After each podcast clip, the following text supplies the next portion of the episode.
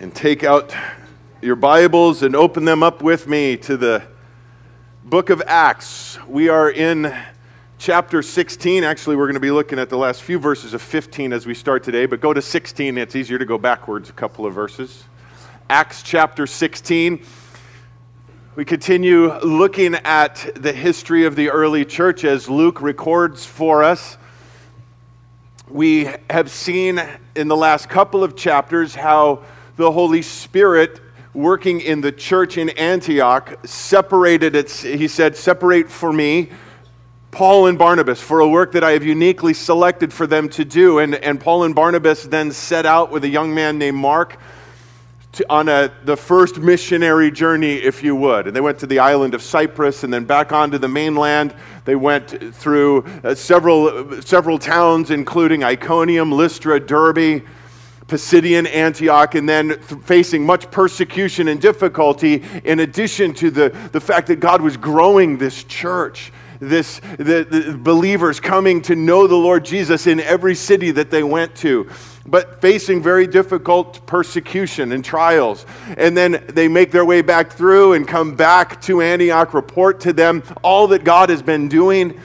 But there was a problem then that it arose within the church in Antioch with some who came in and said, well, hey, this whole Jesus thing is great, but you still have to be circumcised in order to be saved. And Paul says, hold up, that's not true.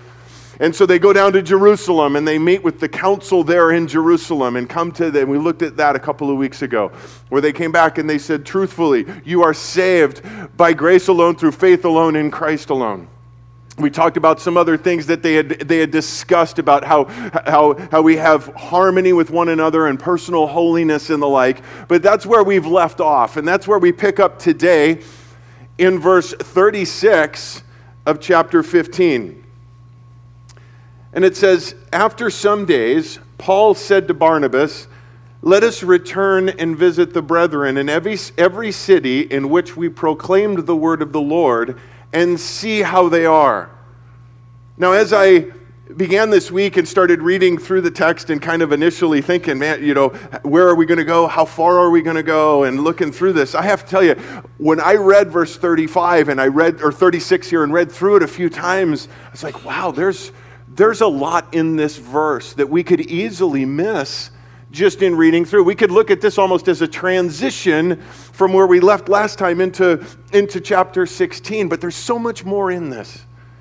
When we look at what is actually said here and the words that are used in this, it's important that we don't miss it, because he says this word, he says, let us return and visit the brethren in every city and see how they're doing.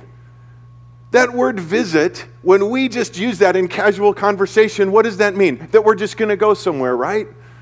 Well, if we're going to go visit the Grand Canyon, we're just going to drive up and check out the Grand Canyon. We're going to go visit Grandma and Grandpa. That means we just go over to their house. But this word that's used here, translated visit, has way more meaning than that.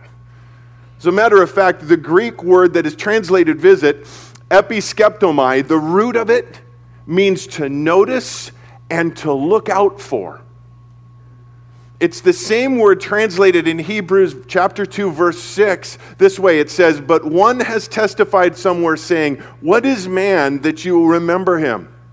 Or the Son of Man that you are concerned about him? That's the word, concerned.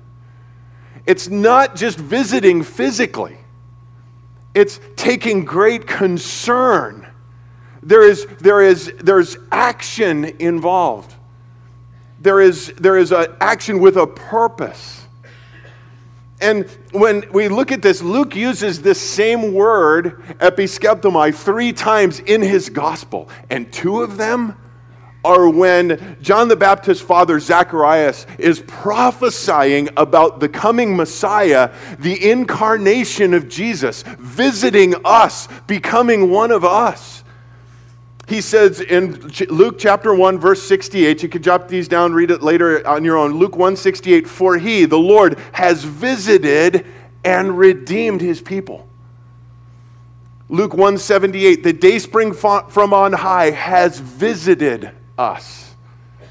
Jesus taking such personal concern in us that he took on human flesh to become one of us.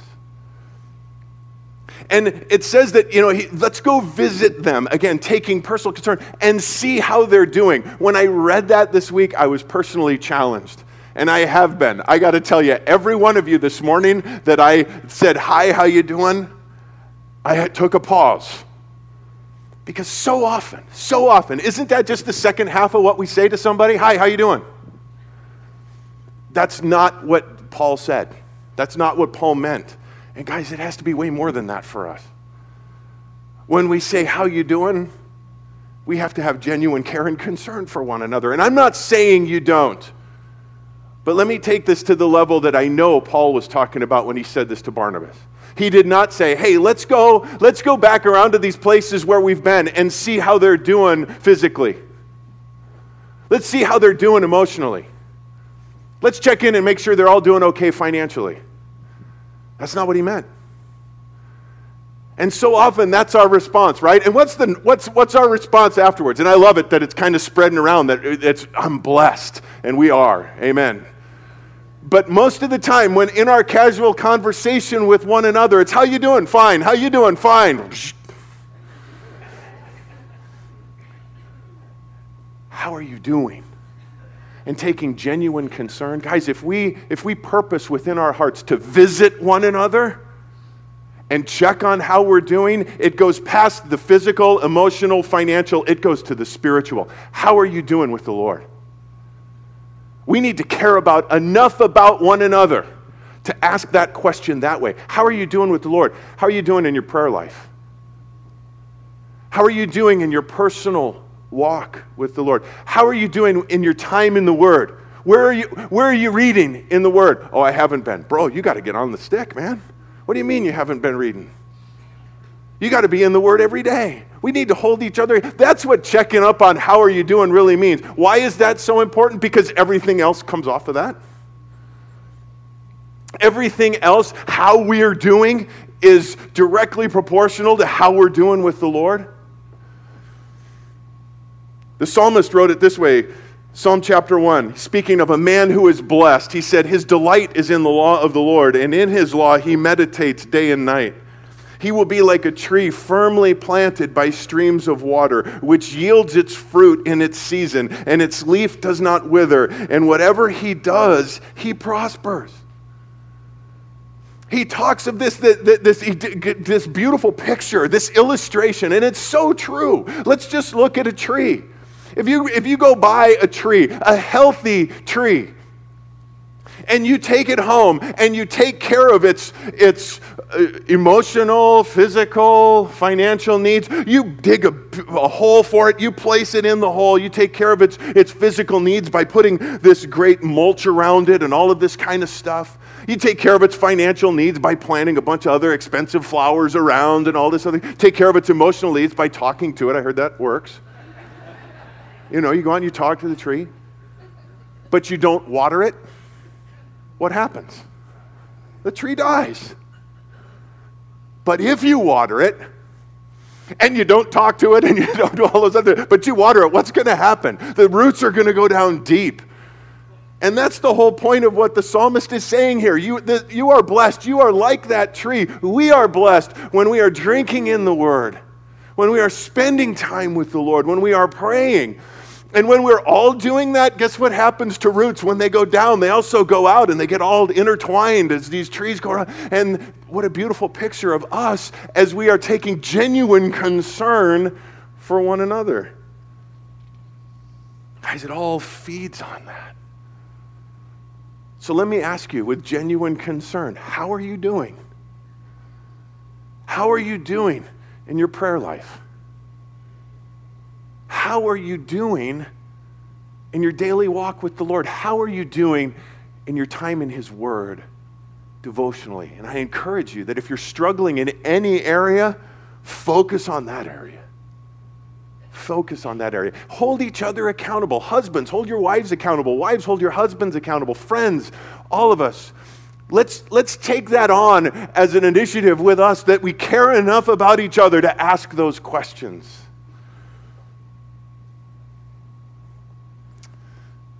Well, moving on. Verse 37, they make the determination that this is what they're going to do. But look what happens next. Verse 37, Barnabas wanted to take John, called Mark, along with them also.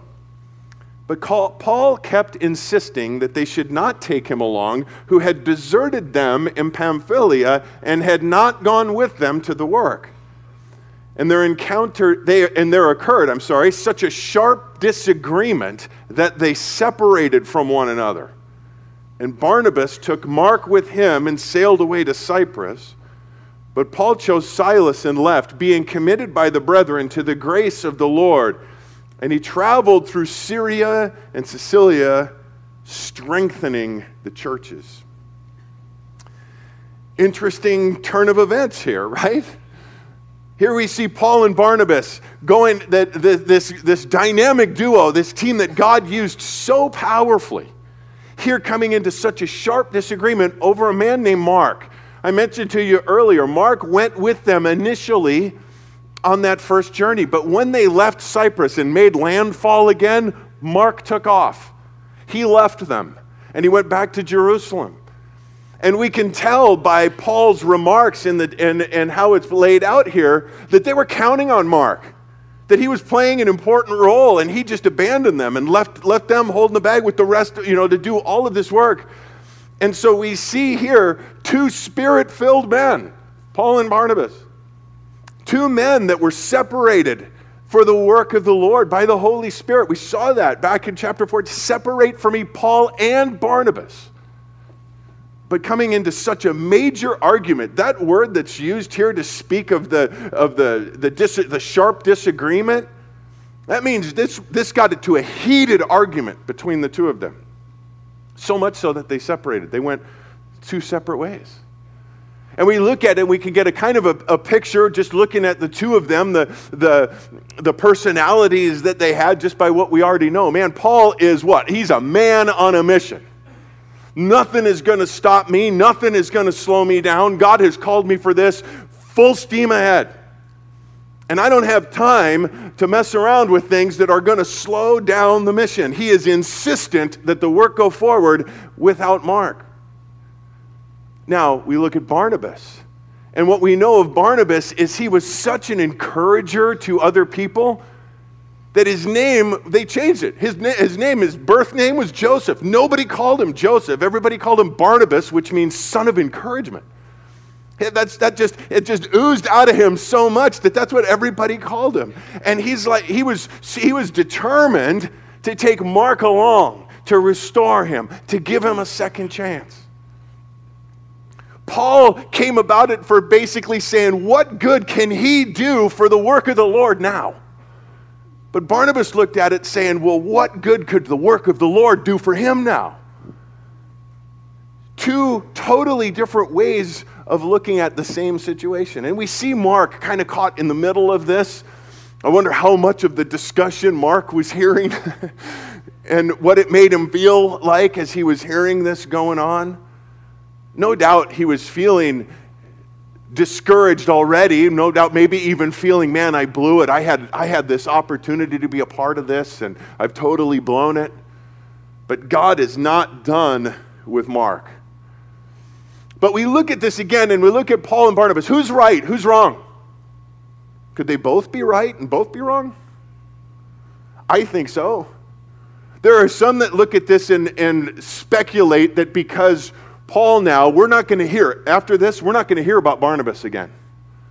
We're going to hear nothing but Paul's journeys going forward. And some say because of that, because Paul is mentioned ongoing and Barnabas never mentioned again, that it must be because Paul is right and Barnabas is wrong. But I just want to point out to you, I'm not buying that completely because there's several people that aren't mentioned again. Peter, John, Andrew's never mentioned.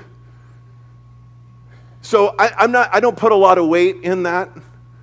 We could look at the fruit of the ministry and we could say, man, look at the fruit. Look at all of the ministry that Paul did in Ephesus. And we just look at the books he wrote, Ephesians, Philippians, Colossians, Corinthians, all of this stuff. Look at all of that fruit. But I could point to say, look at the fruit that Barnabas had. Mark. Because Mark is after Barnabas taking him under his wing and going forward, Mark is going to be one that Peter personally uses in ministry later on. Mark is going to be the one, yes, that writes the Gospel of Mark. Mark is going to be the one that Paul later says this about at the end of his life, while Paul is in prison in Rome, says this, "Only Luke is with me. Pick up Mark and bring him with you, for he is useful to me for service." Who's right? Who's wrong?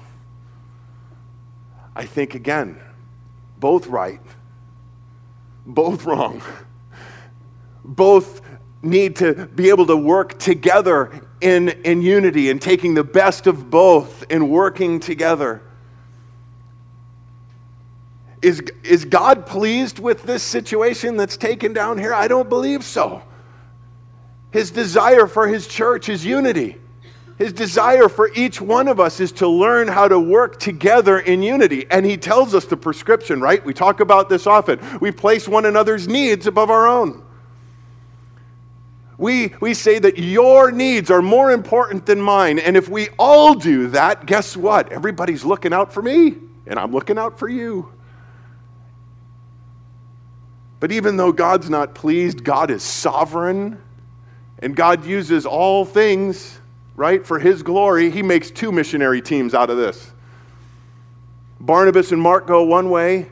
Paul and Silas go another. And you know what? As bad as this story is, as we see this little piece here, and as bad as this is going to sound, it kind of encourages me.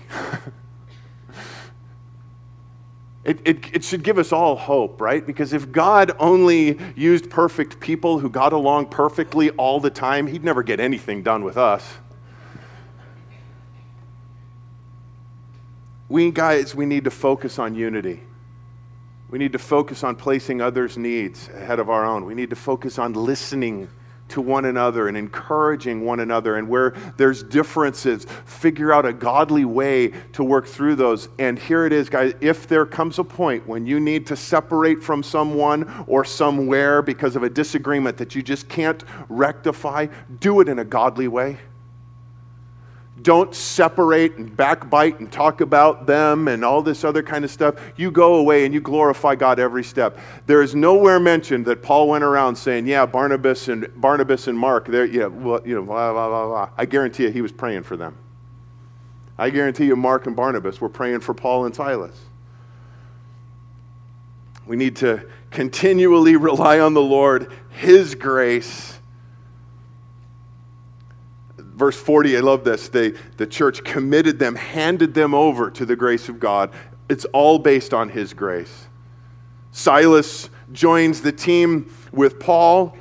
I think it's interesting, back in verse 34, it says, "But it seemed good to Silas to remain there." Silas was from Jerusalem. He came up with the group after the Jerusalem council to help add weight to the decision that was made as it was delivered to the church there in Antioch. But when everybody else went back to Jerusalem, it said, it seemed right to Silas that he stick around. I think it seemed right to God that Silas stick around, and so he placed that in his heart, saying, "Hey, stick around. I got work for you to do here." Providence of God plugging him in at this point. And notice again, verse 41, I love this, strengthening the churches, tying back into what we had talked about initially, visiting them, seeing how they are, strengthening the churches. Well, chapter 16, Paul, and obviously Silas with him, came also to Derbe and to Lystra, and a disciple was there named Timothy, the son of a Jewish woman who was a believer, but his father was a Greek. And he was well spoken of by the brethren who were in Lystra and Iconium. Paul wanted this man to go with him. And he took him and circumcised him because of the Jews who were in those parts, for they knew that his father was a Greek. Now, while they were passing through the cities, they were delivering the decrees which had been decided upon by the apostles and the elders who were in Jerusalem for them to observe. So the churches were being strengthened in the faith and were increasing in number daily. Here we see, again, this is, they're heading out now in a new direction. We're going to look at a map in a minute, but they go back in a return of kind of a reverse order of the cities that they went to the first time. And it's, 3 to 5 years after they had done this before, and they're heading back through, going back through these places. And notice one of the places where they go, and we're going to highlight here as we stop here for a second, Lystra.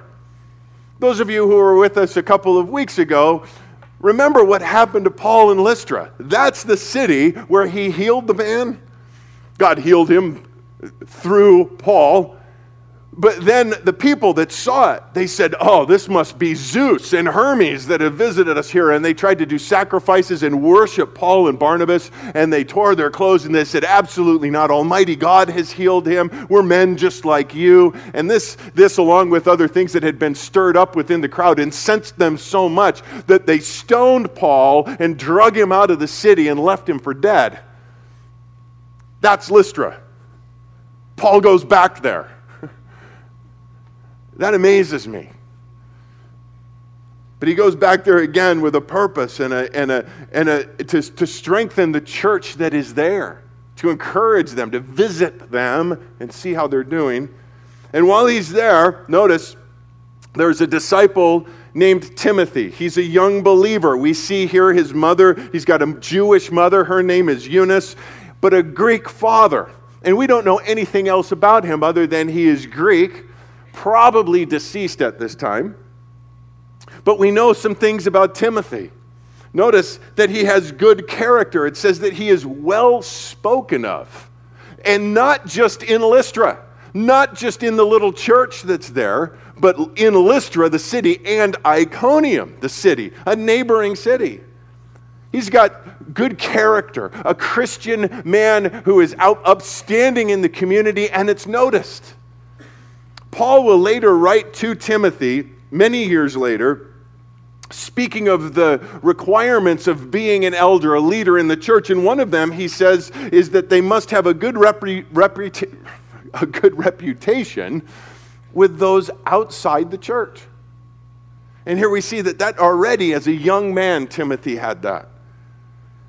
But we also know that this young man, this believer, had the godly influence of his mother and his grandmother pouring into him. His mother and his grandmother, it tells Paul writing 2 Timothy chapter 1, the second letter to Timothy, he said, "For I am mindful of the sincere faith within you, which first dwelt in your grandmother Lois and your mother Eunice, and I am sure that it is in you as well." So important. We can never underestimate the value of a godly influence as parents and grandparents. Here we see that influence on this young boy Timothy, and as he grows up then, becoming a believer himself.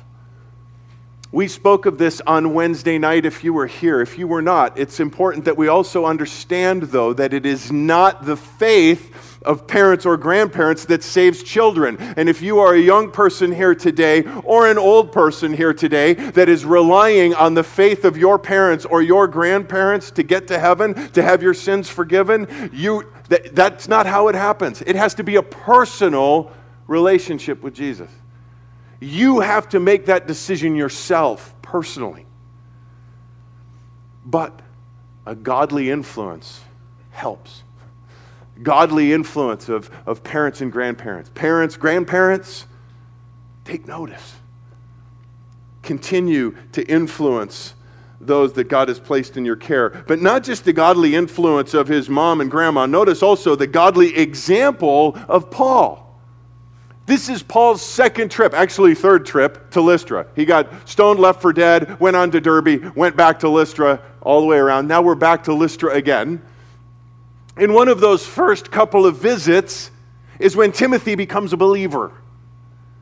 We believe that Paul was the one who led him to faith, because 2 times in his writings, Paul refers to Timothy as a child in the faith, one that he led to the faith. And he even speaks of it in 2 Timothy chapter 3, how Timothy was influenced by his example.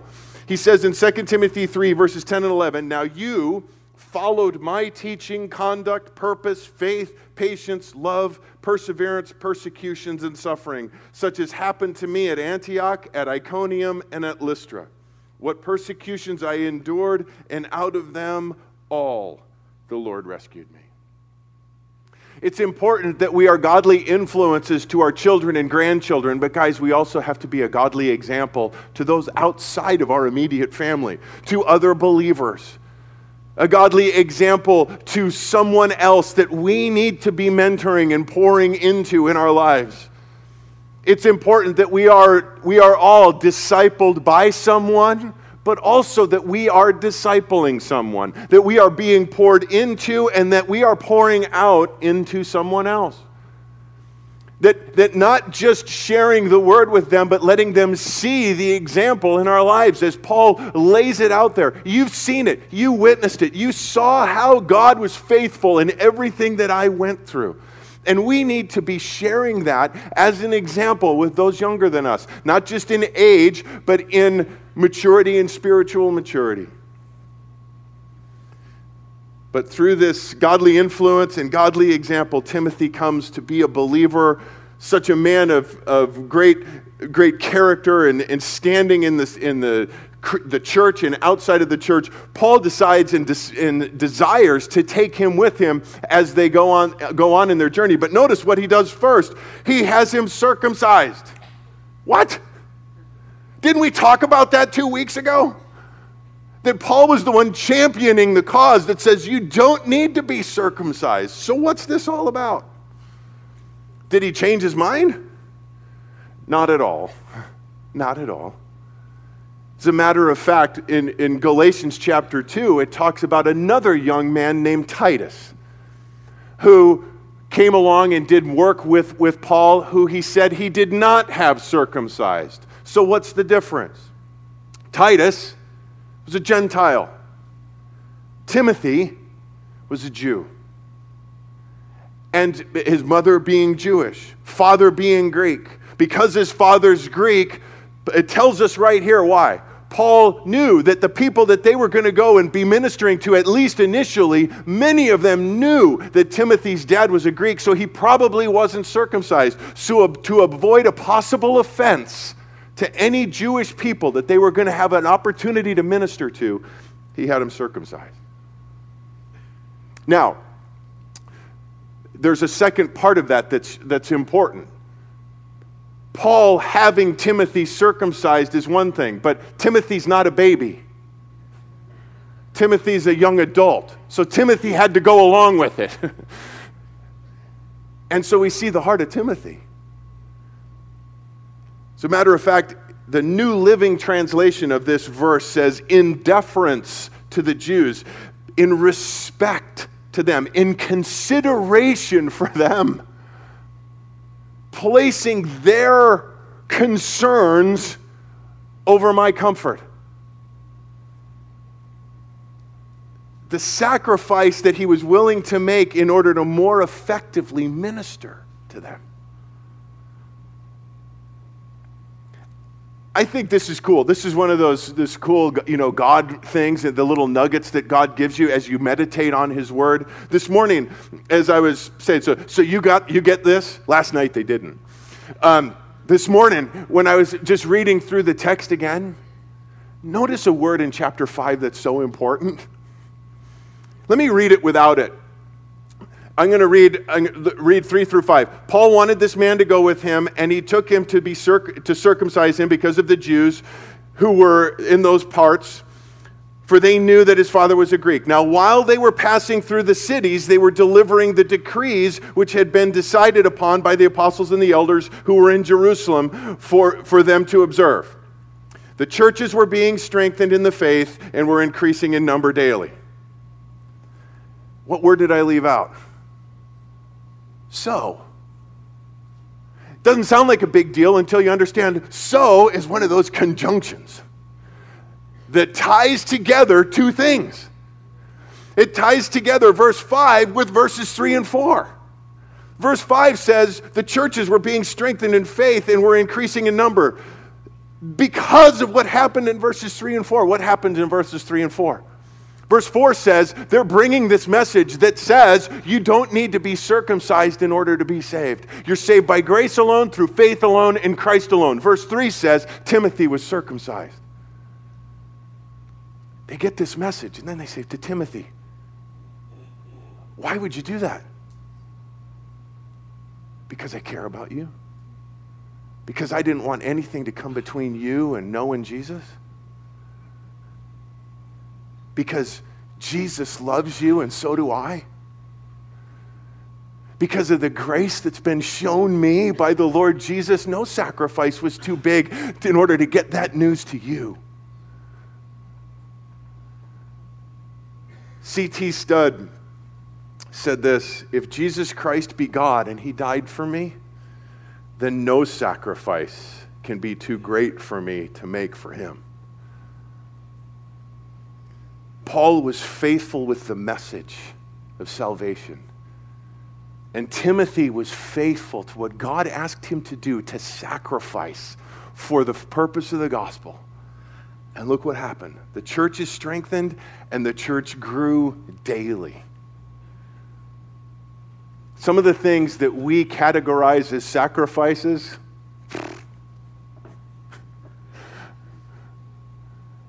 but God often will ask us to give up something.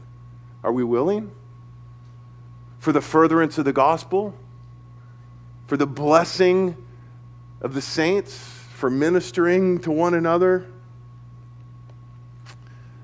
Well, again, as we continue, Chapter 6 begins an interesting turn of events in the progression of the gospel as they go forward. Notice it says they passed through the Phrygian and Galatian region. That's the area we've been talking about now. We've been talking about Iconium, Lystra, Derbe, Pisidian Antioch. That's the Galatian region leading into the Phrygian region, having been forbidden by the Holy Spirit to speak the word in Asia. And after they came to Mysia, they were trying to go into Bithynia, and the Spirit of Jesus did not permit them. And passing by Mysia, they came down to Troas. A vision appeared to Paul in the night. A man of Macedonia was standing and appealing to him and saying, "Come over to Macedonia and help us." When he had seen the vision, immediately we sought to go into Macedonia, concluding that God had called us to preach the gospel to them. So putting out to sea from Troas, we ran a straight course to Samothrace, and on the day following to Neapolis, and from there to Philippi, which is the leading city in the district of Macedonia, a Roman colony, and we were staying in this city for some days. And on the Sabbath day, we went outside the gate to a riverside where we were supposing that there would be a place of prayer, and we sat down and began speaking to the women who had assembled. Now, it's an interesting turn of events that takes place here, and we have a map that's a little difficult to see here, but I want to try to point out a couple of things to you. Over here we have, and I don't know if everybody can kind of see that. I'll try to get out of the way. I only could do this on one map, and sorry to everybody who's maybe watching online later. Here's where they've been, Derbe, Lystra, Iconium, Antioch. Here's the Galatia region. See Galatia there, and Pamphylian region here. And now they're moving in this direction. Here is Asia where it says that's Asia Minor. That's not Asia today, modern day Turkey in this area. And as they're heading this way, it's Paul's desire to go down this direction and share the gospel. Notice what town is right here. If you can't read it, it's Ephesus. Now that would make sense, Bible students, right? You've just been in Galatia. What follows Galatians? Ephesians. So that would make sense that that's where he would want to go next. Okay, that was a little attempt at Bible humor. But as he's going on that trajectory, notice what happens. It says the Holy Spirit forbade him to go that direction. Then he wants to go up this way, Bithynia. He wants to go up north, and it says the Spirit of Jesus said no, would not allow him. So they move on then to Troas. That's where he receives the vision, then to Samothrace, then to Neapolis, and over here is Philippi. So little kind of see the chart where they're going. Now, when we look at this, the first point that I want to come to is that Paul had his itinerary, right? He had it set. He was ready to go. I got this. This is where we're going. This is great. This all makes sense and everything like that. But guys, it's God's plan. It's His process. His will, His way, right? Proverbs 16:9, the mind of man plans his way, but the Lord directs his steps. But the Lord directs his steps. Guys, we make plans. We should make plans. That's what we should be thinking, praying ahead, making plans. But as we're going, we have to let the Lord direct our steps. And at times, He's going to say, I know you were planning to do this, but I have other plans. And notice too, I love that this is that one of these things, again, I've said this before, but it bears repeating because it's right here in the text. What's our natural reaction when we're going on the work of the Lord and we're heading this way and, oh man, this only makes sense that this is right, and something happens? Who do we blame? The devil, right? Oh, the enemy's coming against me. Oh, right? The Holy Spirit forbade him. The Spirit of Jesus stopped them from going. Guys, never forget, it's His mission. The Lord said, go into all the world. The Lord said, make disciples of all nations. His mission. But guys, we can never forget, it's His methods that will allow His mission to be successful. He determines the who and the what and the when and the where and the how. He determines that. And I like it that way. I really do. If you've, I have tried so many do-it-yourself projects at home that have ended in absolute disaster. I love it that it's up to Him. And I follow His steps every way. Psalm 37, 23, 24, one of my favorite Psalms. The steps of a man are established by the Lord, and He delights in his way. When he falls, he will not be hurled headlong, because the Lord is the one who holds his hand. A couple of things looking at it. The steps of a man are established by the Lord. Guys, if the steps of a man are established, so are the stops of a man. We have to be willing to walk where Jesus says, and we have to be able to stop when He says stop. And when we do that, it says when we fall, not if. We're still going to stumble. We're still going to run into difficulties from time to time. But we won't fall headlong. We won't fall completely off. Why? Because He's got us by the hand. His all-powerful hand. Guys, when the steps are ordained, the stumbles are contained. And when the steps are ordained, the outcome has been proclaimed. Jesus said, I will build my church. He will build it. He lets us be a part, but He's building it. Guys, in this walk that we have as we're following along the steps that we're taking, when they're ordained by the Lord, guys, there's three directives that come from Him. There's three. And we need to be obedient no matter which three He chooses to say at any particular time. The first one is no. And it's so funny, us in our nature, right? When somebody says no, we learn this from a little kid, right? And that doesn't change even now when we're with God. When a little kid, what is a child's reaction when you say no? What do you mean? What do you mean, what do I mean? No! We want further explanation behind no. So I looked up some synonyms when God says no. Synonyms for no. Absolutely not. Most certainly not. Of course not. Under no circumstances. That's what no means. And I don't think it's a bad thing from the right heart that the first word a child usually hears and the most often repeated word a child hears when they're growing up is no. But that's a good thing, right? I mean, can I stick this knife in the outlet? No. Can I go play in the street? No. Can I cut my sister's hair? No. And then no being the most common word used, what's the second most common phrase as parents? There you go, because I said so. And that's a good thing too. Because when God says no, it's because he said so. And because he knows what's best. He knows his plan. He knows what's next. We could ask, Paul might be saying, God, the people have to hear the gospel in Ephesus. And he goes, I know. And guess what, Paul? You're going to tell them. Just not right now.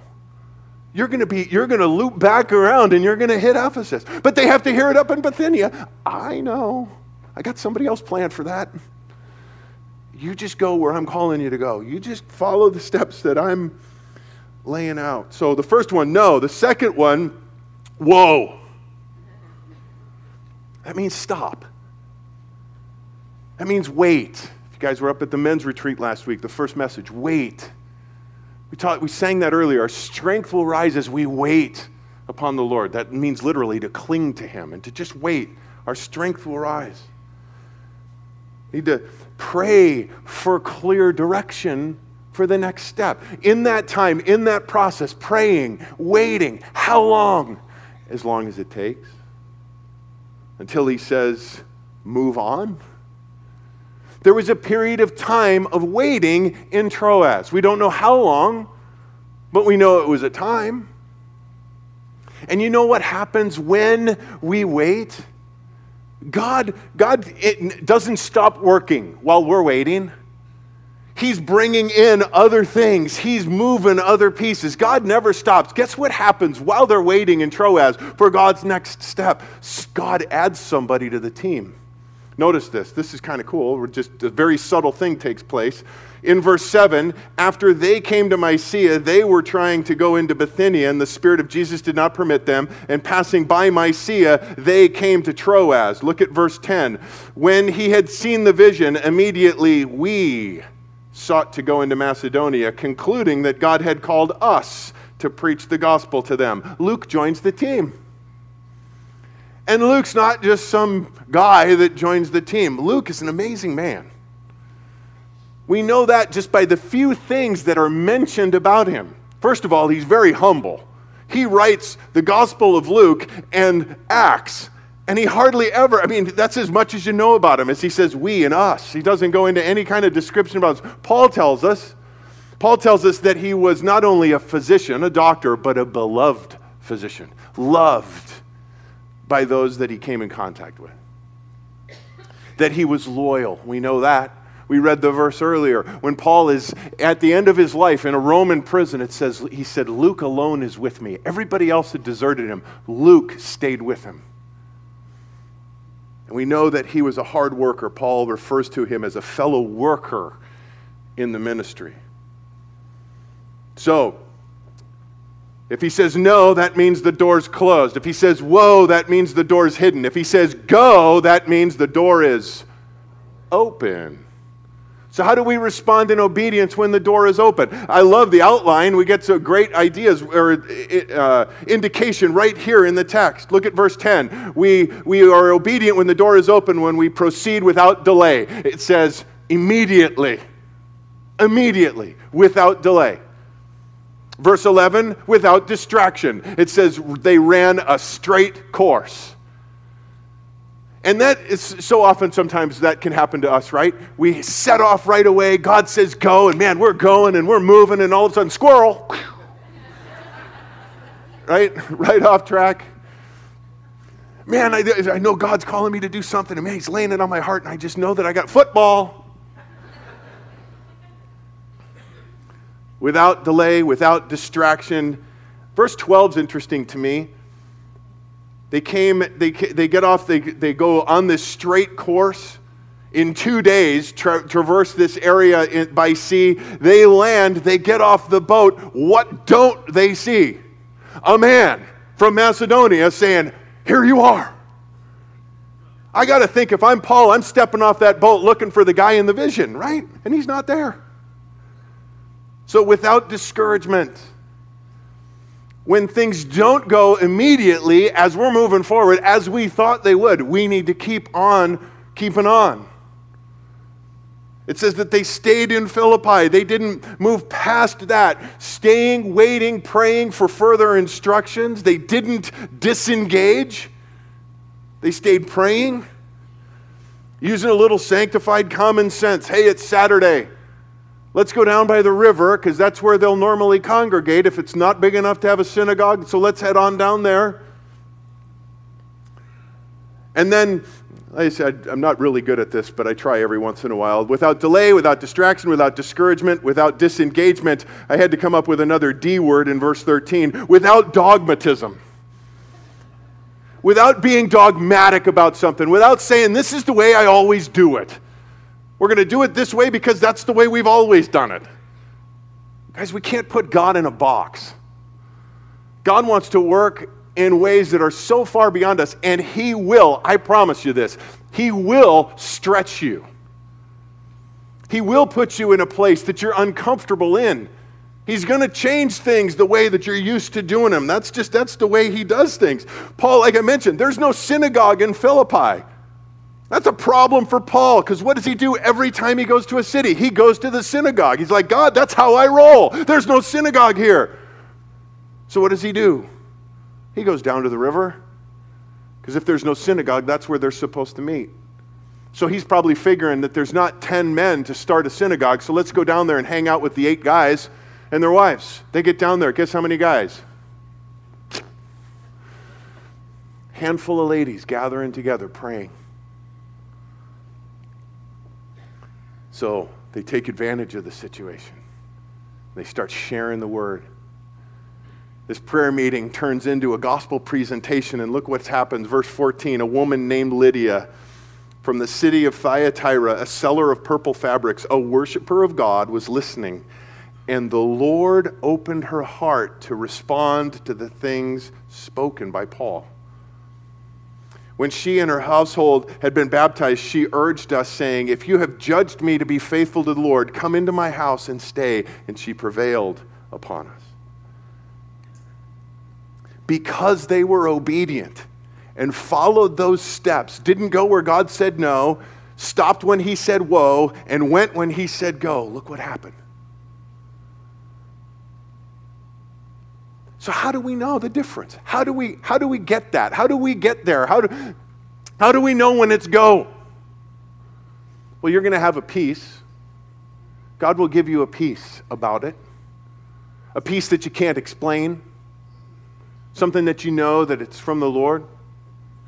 He's going to give you provision, and I'm not just financial, and that's not what I mean. If that's the case, He will provide the financial provision as well. But He'll open doors.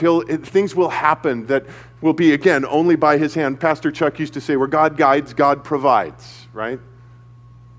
I think it's also interesting here as we look at this, not just peace and provision, but also partnership. Look at verse 10 again. Immediately we sought to go into Macedonia, concluding that God had called us to preach. They got together, they prayed, they sought the Lord, and they came to the conclusion together that this is what God was calling them to do. Now, I know that this whole idea of God's will for our life is a lot bigger than what we're talking about here. And how many want to know what God's will is for your life? You know what? I let it out last night. I wasn't planning before last night, but I said it last night, so I'll say it to you because I've already committed to doing it. You want to know what God's will is for your life? Let me ask that again. You want to know what God's will is for your life? Okay. Come back on Wednesday. Wednesday night, we're going to take a break from 2 Kings, and we're going to look into, because God wants us to know. God wants us each individually to know what His will is for our lives. And we can know. So you come back Wednesday, and you might say, well, that's a pretty cheap way to get me to come to church on Wednesday. Well, guilty. And if you can't make it Wednesday, we do record it and put it on the website. But come back Wednesday. We're gonna take a look at that. But in closing here really quickly, look at what happens. God opens this woman Lydia's heart to receive. The two things that take place in this, here we see beautifully the picture of the sovereignty of God and the free will of man. We see the favor of God in the faith of Lydia. God showed his favor to her by opening her heart to respond, but she had to respond. And she did. And her and her whole household then become believers and are baptized. And she then extends the hand of fellowship to invite them into her home and stay.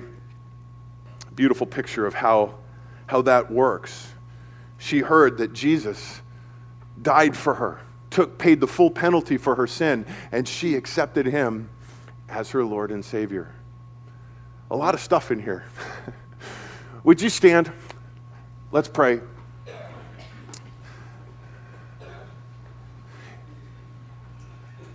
If you're here today and you've never received Jesus as your Lord and Savior, you've never made that step, you've never made that personal commitment to invite Jesus into your life, into your heart, to forgive your sin and to give you eternal life, I know that God is opening your heart right now to respond. I know that's his promise. And if that is you, I want to invite you to respond right now. And if that's you, simply in your heart right now, you go before the Lord and you say, God, I am a sinner. I know that my life is not pleasing to you. No matter how hard I've tried, I've continued to fail. And I thank you for revealing that to me now in a whole new way. I need a Savior. Jesus, I believe that you died for me. I believe that you paid the full penalty for my sin. So right now, I ask you to come into my life. Come into my heart. You take over. Forgive me of all of my sin. Give me the gift of eternal life. I want to make you Lord now. You take control of my life. I want to follow from now on the steps that you put before me. And Lord Jesus, for all of us who call you Lord, it truly is our desire to walk in a manner worthy of that. Lord, no sacrifice that you would ever ask us to make would be too much because of the incredible sacrifice you made for us. Lord, strengthen our love for one another, our concern for one another. Lord, that when we visit one another, it truly is with a heart of compassion and love and care. Lord, we thank you for your word and thank you for the importance of it in our lives. And as we drink it in, Lord, we know that we are strengthened. And Lord, our desire truly is to understand your will for us, that we would clearly hear when you say no, when you say woe, when you say go. And Lord, our heart is to be obedient. We thank you for your very clear word and direction to us. And Lord, now as we worship you, we pray that you are pleased by the worship that comes to you from those that you have cleansed with hands and hearts, Lord, that we lift up to you. We praise you together.